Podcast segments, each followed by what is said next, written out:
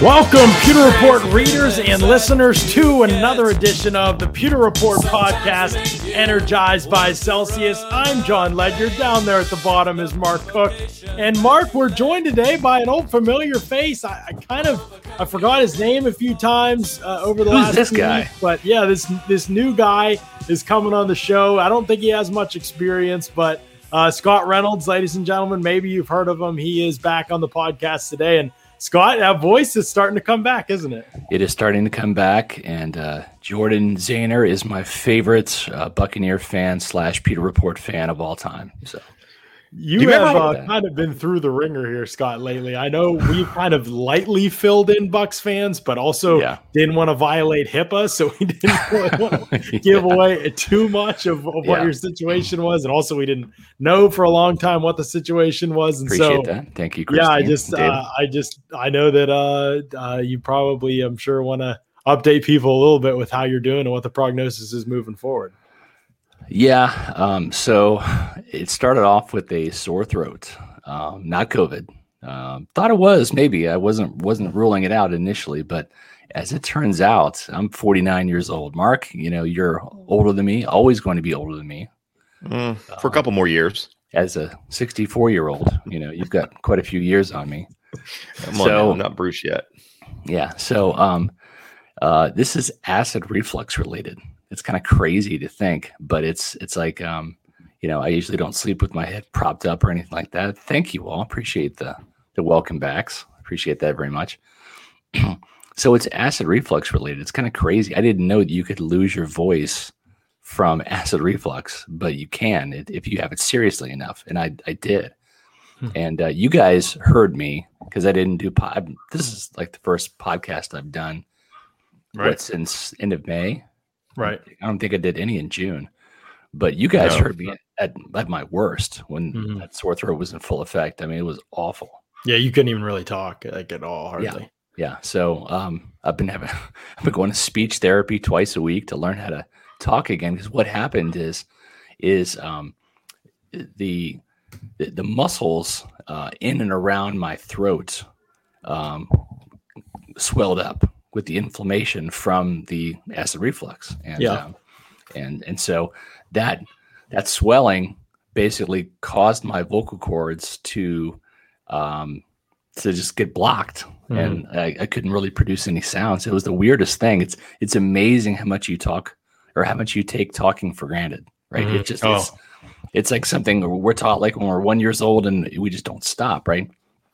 But, this is like market improvement. I'm probably at about 75% right now. I'd say, you know, maybe 80. I've been talking a lot today, so it's a little weaker than it was this morning. Heading in the right direction, though, so that's good. Right. Yeah, and you're going to do what you can on today's show, obviously, when you got to jump out and your voice doesn't allow you to go 100% the whole time. Well, you know, you just I've got some hot tea in my Go Bolts Lightning cup. So do you remember when Mike? Remember when Mike Williams tried to come back too soon from a hamstring injury, Scott, and he ended up ripping the hamstring from the bone? Let's not hope that you rip your vocal cords from the throat today, all right? You may be trying to come back a little too early. I've also decided that this is God's punishment for all your jokes about Uncle Stan over the years. Remember?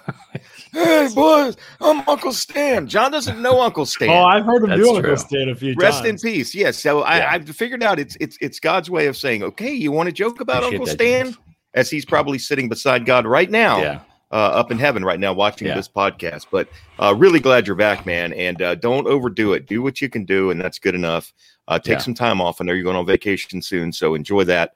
And the happiest person that you haven't been able to talk, though, is certainly Logan and Caden. I mean, your kids, you know, because you couldn't yell at them. You couldn't give them the old Reynolds speeches and all the old stories of when you were – they were loving it. I've lost every fight to my wife, Ashley. She's undefeated in the month of June, right?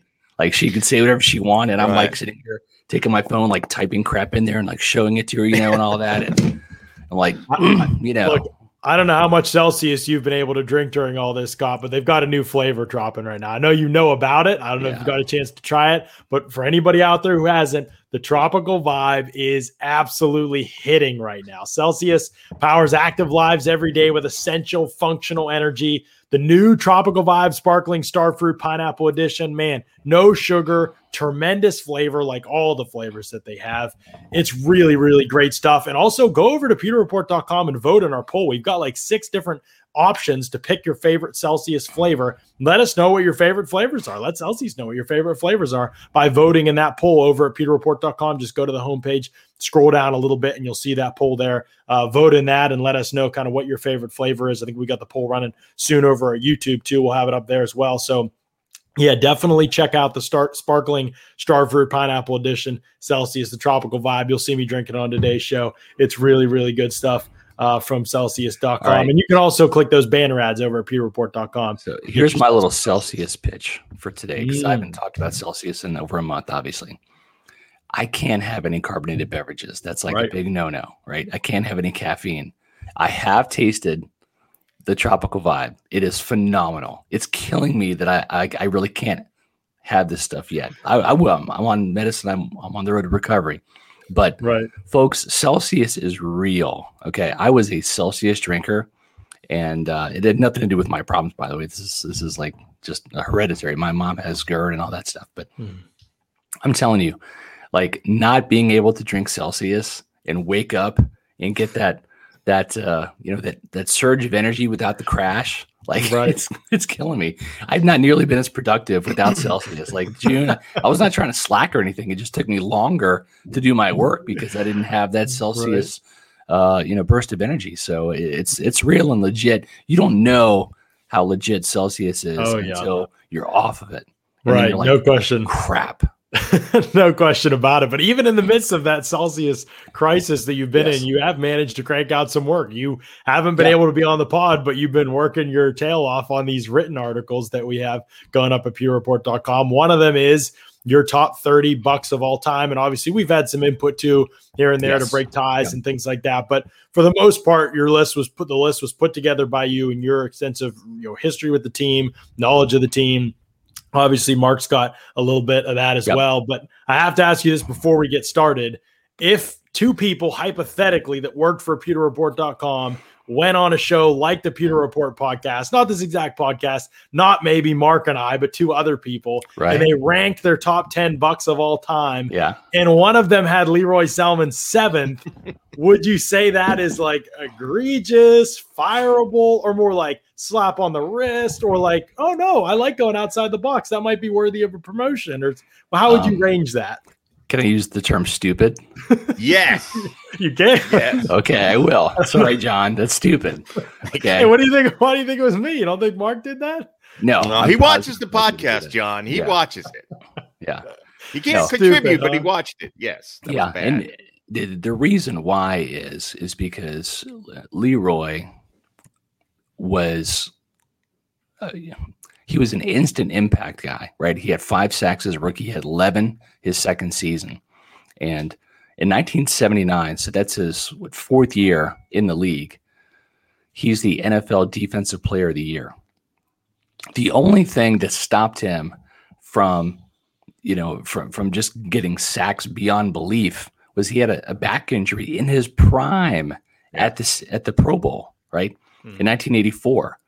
And that just Pro Bowl, by the way. Yeah, that just abruptly ended his career. This is a guy that probably had 2, maybe 3 more double-digit sack seasons in him, and then I think you're talking about him as one of the best defensive ends of all time. Not Reggie White. We're not going to put him in that category, but right below Reggie White. I mean, like in terms of that level. Instead, when you think about Leroy Selmon, in terms of pass rushers, he's probably on that 3rd tier. He's not Lawrence Taylor. He's not Derek Thomas.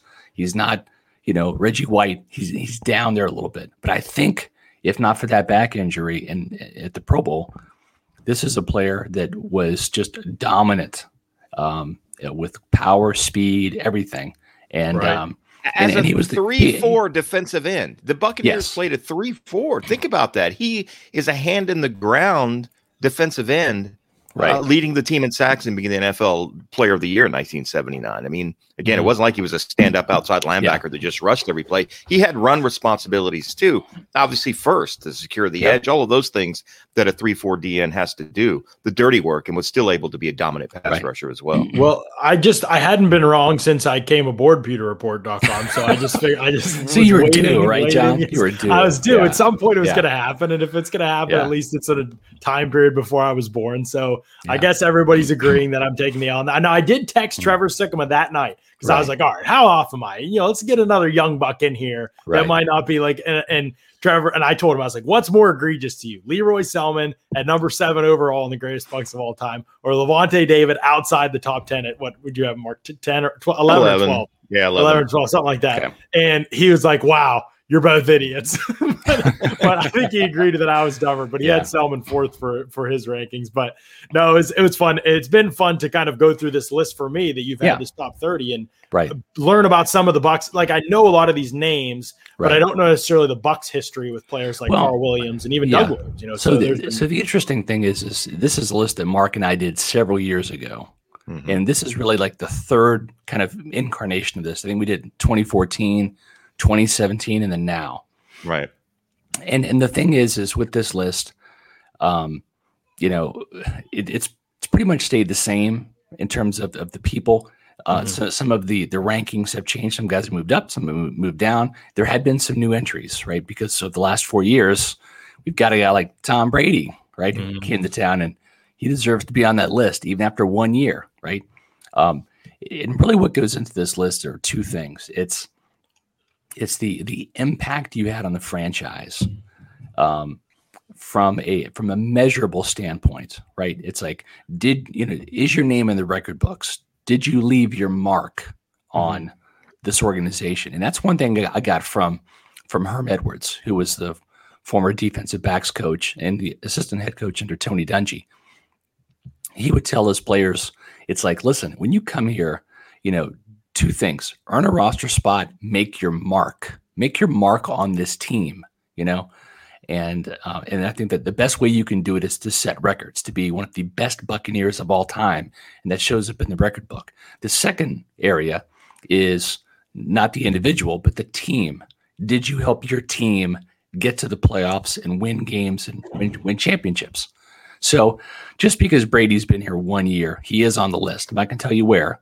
Obviously, he hasn't appeared yet, right? Because I think what are we up to? Number 18 or so, 17, 18? I think today was 16 through 18. Okay, so we don't know the top 15. Yeah, fans don't know the top 15 yet. Tom Brady's in the top 15. I'm not telling you where. Right. But the reason why is because he did both of those things. He set the all-time touchdown passing record, and with this 43 touchdowns, because he scored 3 rushing touchdowns, that's 43 touchdowns for one person in a single season, and he won a Super Bowl. Oh, and by the way, he was the MVP, right? So that right there is, he accomplished more in 1 year than someone like, you know, Eric Curry did in 5, right? His former first round draft pick. So longevity means something, but where that means something is like if you're Rondae Barber or Derek Brooks, you're going to be higher because you were greater for longer for this franchise, right? Then someone else who, like Donnie Abraham, who only played one contract or so and, you know, played 5 years, I think, and then he was gone. So, you know, Rondae was here to do a lot more, right, than Donnie, which is why Rondae is higher than Donnie. And, of course, you throw in the Super Bowl factor too.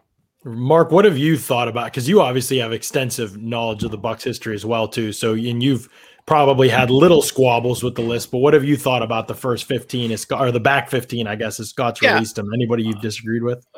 There's nobody I've disagreed with, except I would have had Doug Williams a little higher. And I know Scott, I mean, even debated, you know, does he deserve to be in that top 30? And as Tom Bucks fan just pointed out, I'll pull it up on the thing here. I mean, it's hard to, unless you saw Doug Williams and you were part of it and saw what he meant to the franchise. And again, as Scott was talking about his criteria, statistically, Doug was terrible, right? I mean, 47.4% career passer, something like that. But again, when you look at John McKay's offense, it was the most predictable offense. It made Tony Dungy's offense look like Mike Martz. I mean, seriously. you know, student body right, student body left, drop back and try and find Giles. I mean, there was just no wide receivers. It was just a terrible, unimaginative offense. But well, you had Kevin House. But that was, you can't say no receivers. Kevin House was there. Kevin, right? But he was there, and he got there in 1980, had 500 and something yards. He didn't really have a breakout year till 81. 82 was the strike year. So, I mean, he only played 2 years with Doug Williams, but you're talking about guys like Gerald Carter, Morris Owens, Larry Mucker was a tight end for this team. Larry Mucker. Never heard of that guy, but you can't be good with the name Larry Mucker. Trevor still doesn't believe that that was a real name. He still thinks Scott and I are pulling his leg. Look it up in the Buccaneer history book. Larry Mucker was a tight end for this football team. So, again, there just wasn't a lot of talent. I mean, of course, they had Ricky Bell and Jerry Eckwood running the football, so now, those were very good running backs, and John McKay came from the USC line of thinking when he had a guy like O.J. Simpson, where you're going to run the ball as much as possible and play good defense, and that's what the team was built on. But anyway, point is that was really the only thing that I would have had Doug considerably higher. And the fact is, he's one of the Ring of Honor members. I think that should go into it a little bit too. The Glazers certainly felt that he was a little bit higher, but other than that, I think the players themselves. The order I might have a little squabble with from here to, you know, a little bit here and there, but I think the players are spot on, and I've seen the complete list, so I agree with it all the way up to the top. So my next podcast appearance, because I've got to go to Vegas to help rehab my voice. He ought to be great for it, Scott. 118 temperatures should be wonderful for the voice. Man, that's going to be something. I hope you're just really on your schedule, and I was going to say, hope you hydrate. Do everything your doctor's telling you to do there. Oh, yeah. But my next scheduled appearance for the podcast will be the 13th, which is Tuesday the 13th. Now, I'll be on with Mark.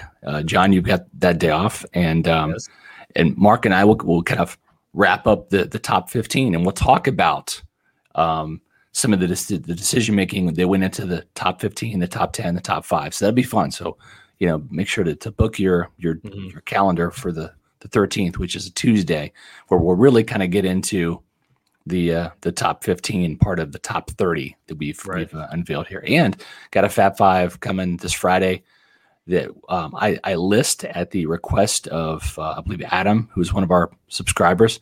He DM'd me and said, "Hey, I'd love to see not just a list of the top 30 players, but about like the top 5 players at every position." So we can really have kind of an encyclopedia of who the greatest Buccaneers are. I said, wow, it's a great idea. So I'm doing that for this week's Fab Five on Friday.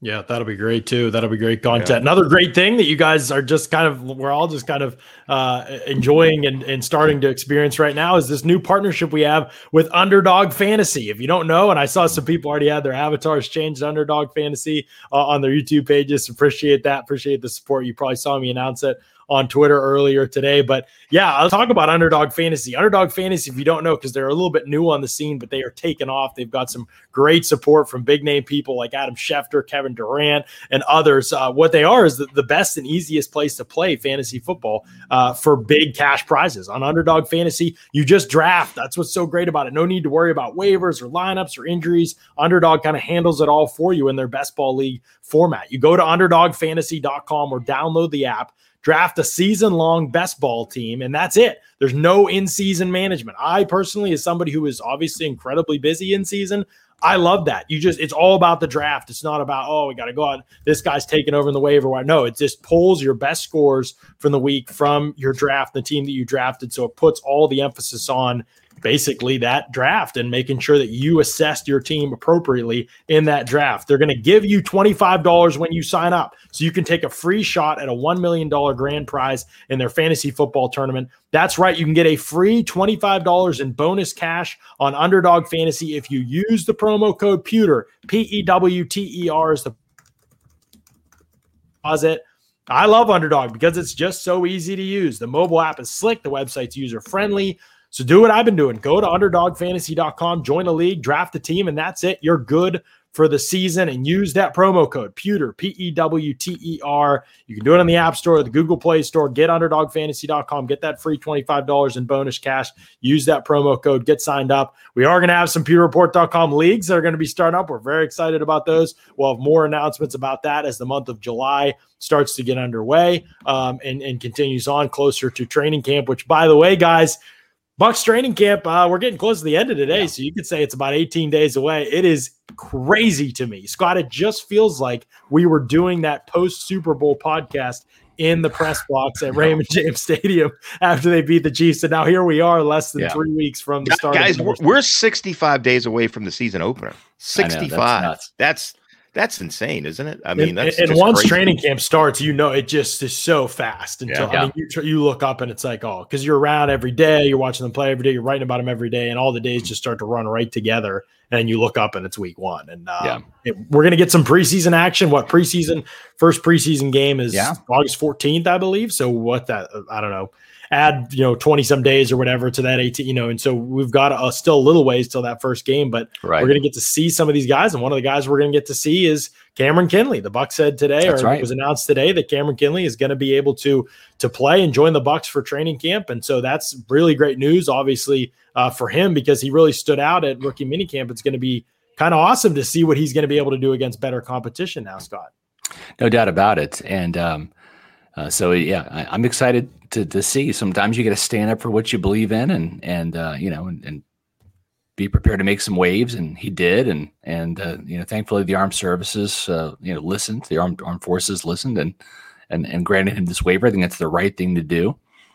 He's not getting out of his service. He's simply just deferring it, which is fine. I think it's the appropriate thing. You've seen that done in years past, and it's good to see that happen. I wanted to comment too.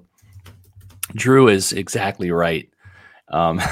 This is not the right time for the Bolts to be in the Stanley Cup during my recovery, because we were actually going to talk about them if they'd won last night. Yeah, we were talk about them today. I would have had I probably could be talking a little bit better if not for every other day I'm going like Yanni, Stammer. I'm surprised. Look at that. That's impressive, dude. That's too loud. I feel the vocal cords shredding as you do that, Scott. Stop it. We don't need Mike Williams part two. Yeah.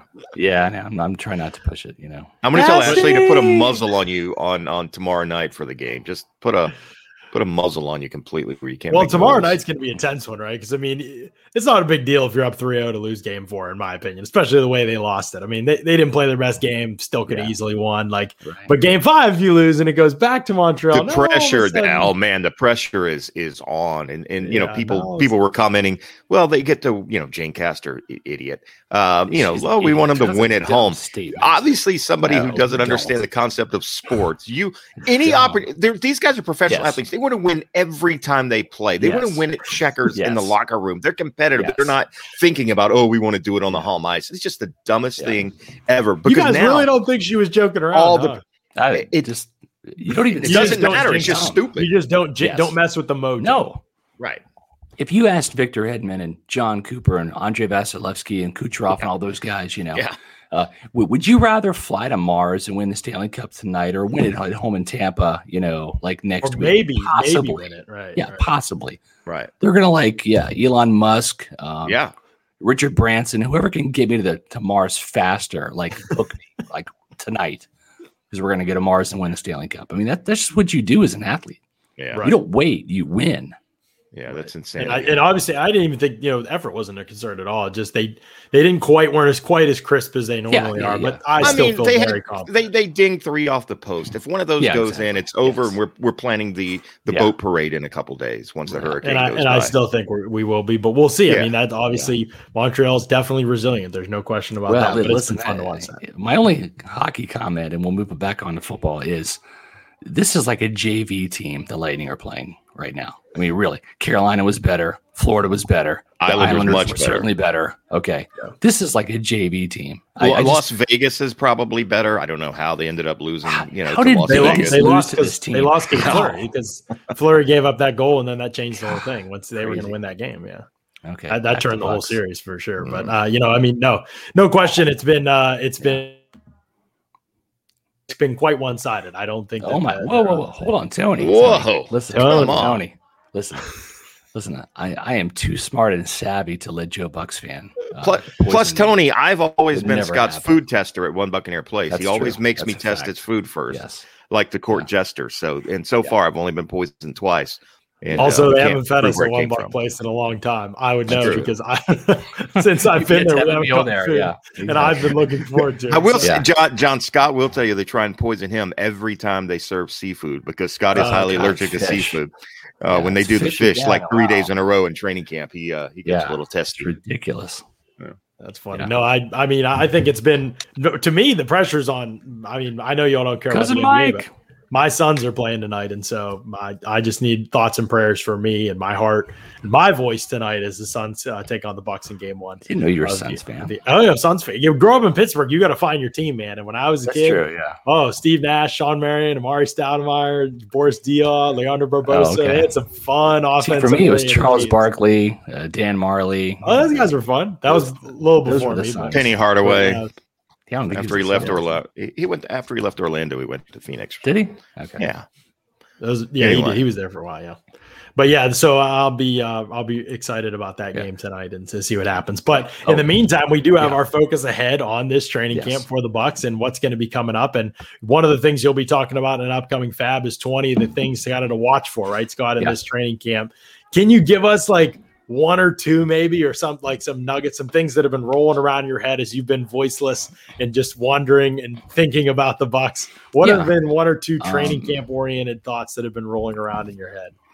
You know, I think a couple of things, and they're not really training camp like related. Cause I think training camp has become so homogenized, right? It's like, I mean, Mark, there was a day when you and I were watching 2-a-day practices, right? Mm-hmm. Like physical, full padded, like full. It was almost like a game. It wasn't even like it was just like there were.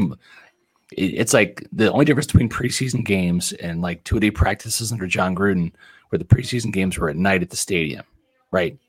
Yeah, I mean that's pretty much the difference. They were so physical back then. Now they're glorified OTAs with pads on. That's really what they are.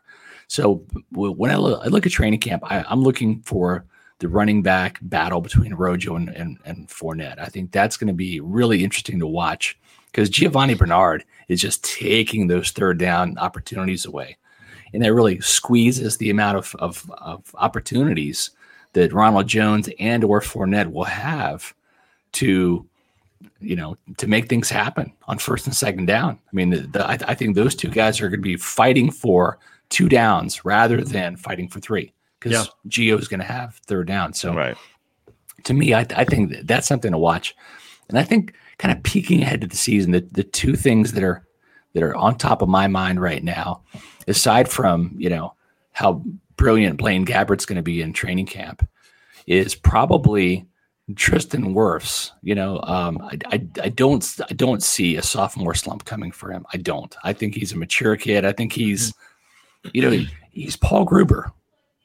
You know what I'm talking about, Mark. It's like, it's like every year you're ESPN. Now it's ESPN and NFL Network. You know, you draft this guy in the first round. He's a franchise tackle, and you stick him out there for 10 years. Exactly. Right? That's Tristan Wirfs. Yeah, that's Tristan Wirfs. That was Paul Gruber, right? And I think they've got another Paul Gruber type. But I'm looking for that. I'm looking to see him maintain that. Yeah, I'm going to give up one sack this year, and if I do, it's going to be to an all-pro caliber player, right? So I'm looking for that.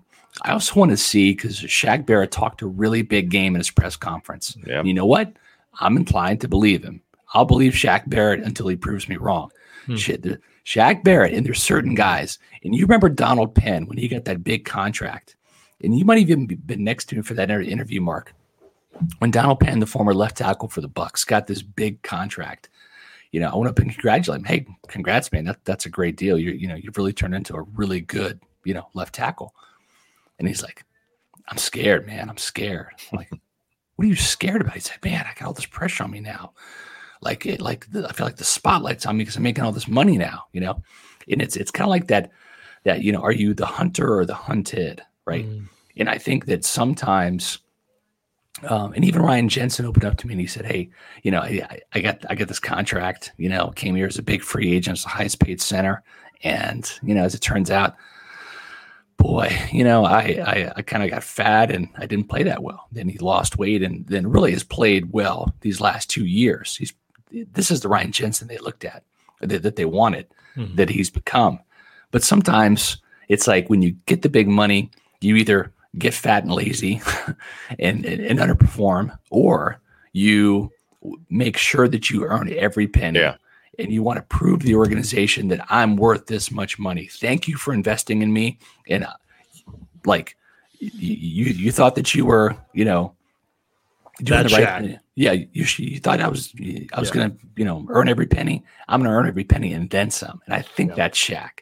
Yeah. And so I think this guy didn't like the 8 sacks last year. I think he liked the 19.5. And I think that he knows too. He's not 23 or 24. Oh, I've got, you know, a decade of dominance left in me. No, he's 28, right? So he knows he's got about 3 or 4 years where he's got to max out his body because he's going to lose a step at some point. So it happens to everybody. It happened to Simeon Rice. When it happens, you fall off a cliff. So I think Shaq Barrett, I just want to see how high he can climb that mountain. Can he get to – I know he can get to 10. I know he can get to 12. Can he get to 15? Can he get to 20? You know, I want to see how far Shaq can go. Speaking of how far you can go, you've got the opportunity to earn some money this week over with our friends at mybookie.ag. In the world of sports, the offseason is a time to relax and a regroup after a hard-fought season, but playing with MyBookie gives you the choice to decide when your season begins and ends. At MyBookie.ag, you can bet on hundreds of games and leagues from around the world. Whether it's a game day parlay or a long shot winner, MyBookie's got you covered. If you're looking for something to bet on, look no further than UFC 264 and a highly anticipated rematch between Dustin Poirier and Conor McGregor. McGregor is currently listed as an underdog in the fight, and bets on Poirier to win by KO would pay out nearly 2-1. Regardless of whether you're backing Poirier or McGregor this weekend, take advantage of pre-fight props or bet the matches live to shift the odds in your favor and come out on top. Sign up today with MyBookie and use the promo code Pewter, P-E-W-T-E-R, and you'll receive up to $1,000 in bonus money when you make your first deposit. That's $1,000 in extra cash when you make your first deposit with MyBookie using that promo code Pewter. Bet anything, anytime, anywhere with MyBookie. All right, guys, so we've got it's getting a little windy outside. Is there anything going on weather-wise that I should know about? This is what I've been told. I'm a newbie here in this area. This is, I guess, my first real tropical storm. We've had some storms. We've had some power outages. Maybe we expect those things. If there's not a podcast tomorrow, everyone knows why. It's because we don't have power. John, we've been warning people. It is hurricane season. We've been warning people the last 2 months on this podcast. You've got to get your property taken care of. You've got to get your property, your automobile, your life taken care of, and there's no better place to do it than our good friends over at Briar Greaves Insurance Company. Now, looks like we're going to skirt a major disaster, right? Maybe it's going to be a one. It's going to kind of skirt the coast, probably not take a direct hit to Tampa. If this isn't a wake-up call that you need to call Briar Greaves and make sure you're covered for the next storm, and trust me, there will be another one. This is the first hurricane, one of the earliest hurricanes that we've seen, the fifth named storm. That's the earliest we've seen it over the last 20 years. Forecasters have told us there's going to be more. Make sure you are covered. All you got to do is give them a call, 813-876-4166. Call Sam, call Briar. Say, look, this is what I currently have. What do I need? Am I good? Can you save me some money? Scott, if somebody said, I'm going to hand you $500 tomorrow for doing, you know, for making a 15-minute phone call, what are you doing? You're making that call. I'm making it and taking it. Yeah, yep. Absolutely. That's all you got to do. Now, there's no guarantee they're going to save you money. The great thing about Briar Greaves is they're going to be upfront and honest with you. They're going to tell you, you know what? You've got really good coverage at a really good price, or they're going to tell you, we can save you some money. BriarGreavesInsurance.com. Give them a call today, 813-876-4166, 876-4166. Proud sponsor of the Pewter Report podcast. Good question here from Lawrence Lowe. Basically a statement, actually. Rumor has it no team would offer Shaq more than the Bucs.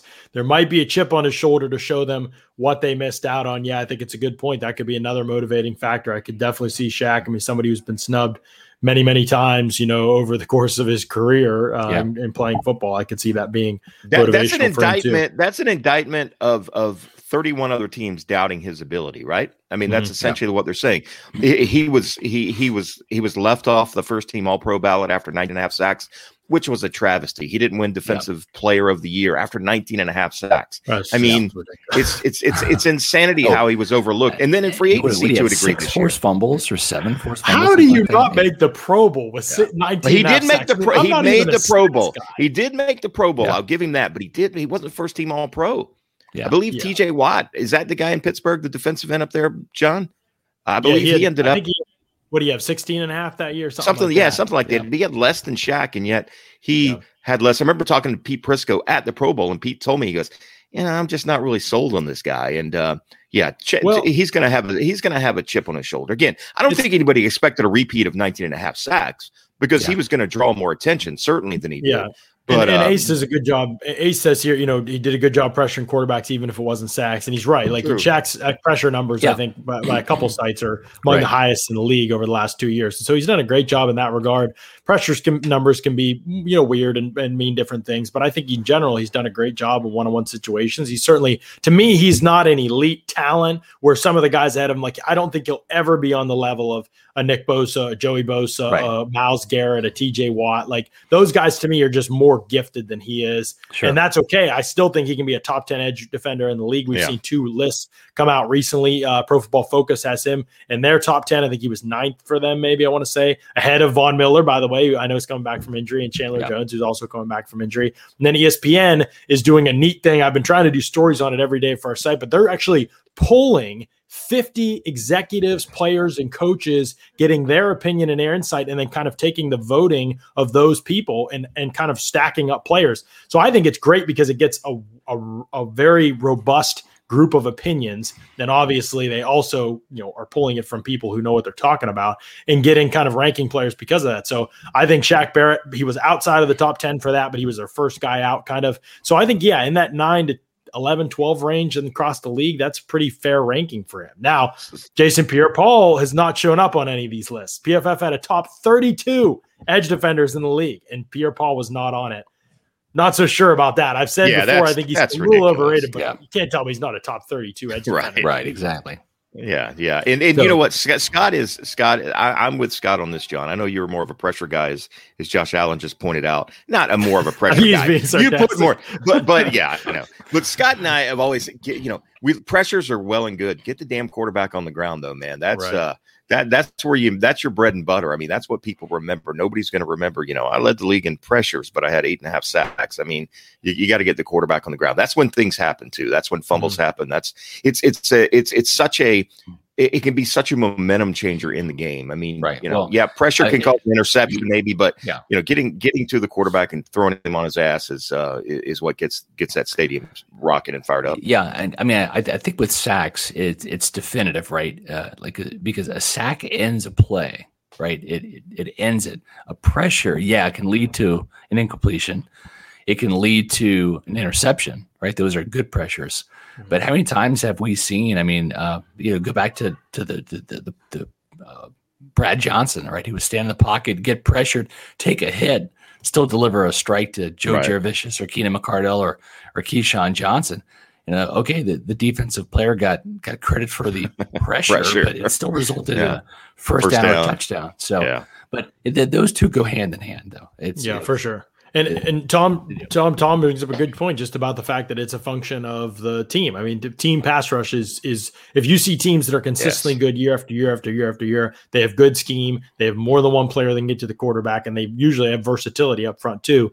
I think the addition of Joe Tryon gives them some more versatility up front with their packages. Now you've got a guy who could be a competent rusher off the edge, and you can move Jason Pierre-Paul around. You've got Vea back, so you're kind of guaranteeing Pierre-Paul a matchup one-on-one on the inside. So, yeah, I think that those kind of things, I think a nice season could be in store for both of those guys. And so it's definitely going to be fun to see what they've accomplished. These lists are kind of coming out on ESPN, and I love looking around the league and seeing what these rankings are. Tomorrow, ESPN's got the top 10 in off-ball linebackers in the league that are coming up for them. And so we'll see tomorrow if Lavonte David and Devin White both managed to make that list. Going to be fun to see what league executives, coaches, personnel people, and players around the league think of those Bucs off-ball linebackers. So really good stuff. Want to get to Robert Farmer's super chat here and just mention it as we wrap up the show. But $5 super chat, we appreciate that from Robert and earlier from Lawrence as well. Super chats hard to come by in the summer, but I appreciate you all helping us out here. And I know as we get training camp and the season back underway, we'll get hopefully more of those from y'all as well. Those have been huge for us. Robert says, welcome back, Scott. How do you guys feel about the DBs? Are they the biggest question mark on the team? I know, Scott, your voice is going a little here and see Mark. We've talked about this a little bit, Mark, in recent shows, but what do you think about this DB group? Is this the big question mark on the team going into 2021? I think from a depth perspective, it is. I mean, I think the three guys are the three guys, and you hope that Sean Murphy-Bunting can be more consistent over 16 games. And Jamel Dean, that's another guy that you talked about on the last show that we did, needing to get that consistency. There were games where he was as good as any cornerback in the league, and there were other games where it looked like he was watching another game, the Giants game in particular. So the consistency part of things, but I think the talent's there. But the question mark is, if one of these guys goes down for an extended period of time, how much is this defense going to suffer?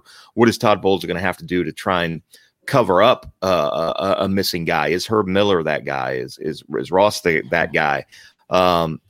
Maybe Cameron Kinley steps in and becomes a depth guy. I doubt it, but you just don't know. That's the great thing about training camp, and that'll be something that really, again, when we start looking at training camp and battles to watch, the three guys are going to be the three guys, and the two safeties are going to be there. But who is going to win those backup jobs? Because we saw injuries happen in the secondary last year. Nothing devastating, no season-ending injuries, but there were games that players missed. But that depth to me is the big question mark, Robert. When I look at it, who's going to be the backups, and that's going to be the fun battles to watch in camp for me. Yeah, I think for me, since Mark's already touched on the cornerbacks, I'll just wrap up with this. You've got three really good safeties. You got Jordan Whitehead. You got, obviously Antoine Winfield, Jr. And then you got Mike Edwards. And I think that all three of those guys are starting caliber players. How do you find ways to get Edwards on the field? Because when he's on there, he's an impact player. But then you have a hard time taking Whitehead off because he brings the toughness, the ability to cover underneath. And then, Winfield is just a star in the making. So it's like, how do you get Edwards on the field? I think that, and I agree with everything you said, Mark, the three corners are one thing. The three safeties are another. And it's a good problem to have. Yeah. Whereas the cornerback depth, that might be a bad problem if something happens to those guys. But how do you get Mike Edwards on the field? Because the guy can make some plays. And I think Todd Bowles showed some instances late in the season where working him into the lineup was a good thing. So, it's a good problem. I think it's going to be huge to tap into Antoine Winfield's versatility this year. They need to be able to figure out can he play? Can he help them in multiple spots? Can he play inside? They don't have a true nickel. It's not really Sean Murphy-Bunting's best position, although he grew it a little bit to the end of last year. But I still think if you could play him outside, you could play Winfield in the slot situationally, and you could play Mike Edwards at free safety more often. Let Jordan Whitehead do his thing. Be the box guy, be the blitzer, be the deep guy on occasion, the too high guy. You find everybody kind of roles that they can shine in. That might be the best option for the secondary, and it might give them a lot more answers than they had last year or when they struggled throughout a lot of the year, especially with smaller, shiftier types of players where Sean Murphy-Bunting just really, really struggled in the slot. And nice having Ross Cockrell around too. Good point. Yep. I saw somebody, I think Josh Allen pointed that out about Cockrell. That was a nice signing for them. Lawrence, another $5 super chat coming up clutch here. Vita is probably the most important piece. Devin and Shaq had more sacks when Vita's on the field. I hope the DB can improve this year with consistency. Agreed, Lawrence, good points. I think Vita opens things up for everybody in the interior. Not like Devin can't get home without him. But when you have to commit two guys to Vita, definitely. You like your options on A-gap blitzes for sure. Scott talked a lot about that throughout last year for sure. So, the last one from Bucks Time. I'll answer real quickly before we head out for the day. Bucks Time 12 wants to know, I've asked this before, who learned more last year, Byron or Brady?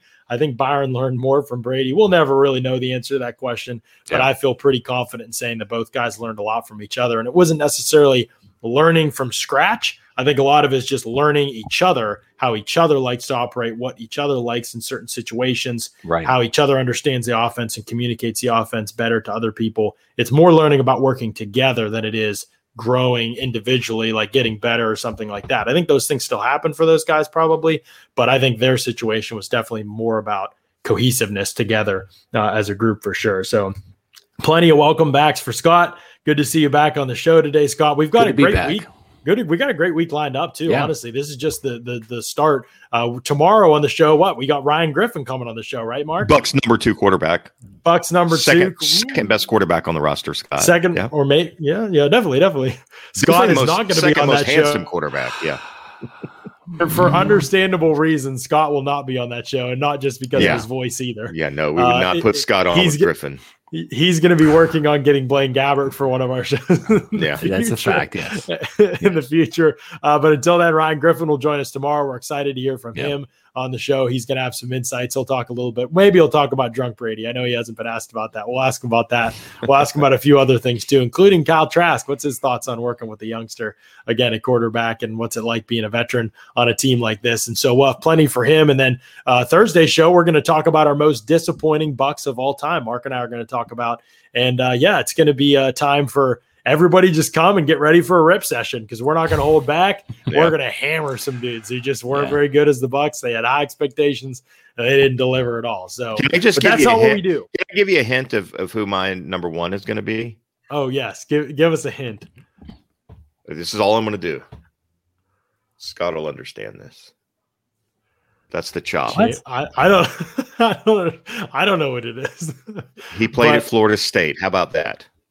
Oh, that's what I was like, Jameis Winston? No. Oh, okay. Good God, they moved up in the draft to select that. I put Scott remembers when it happened. I put my head down on the desk. Right. You'll never Smith. No, not Clifton Abraham, not Shevin Smith. No.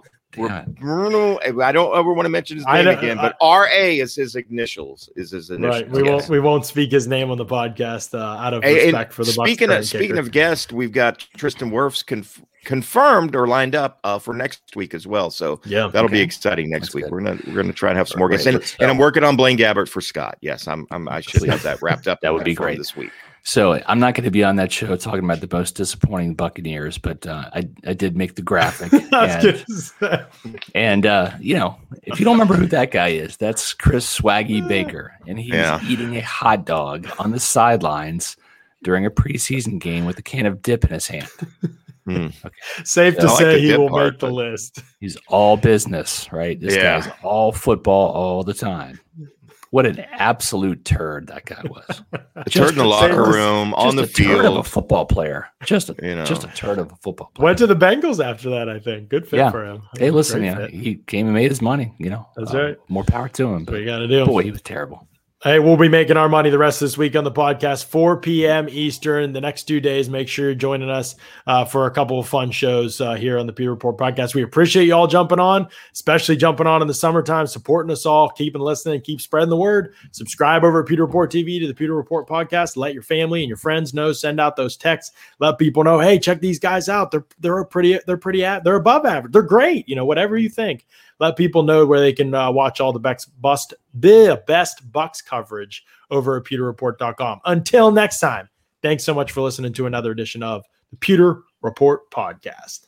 Out. Out. Out.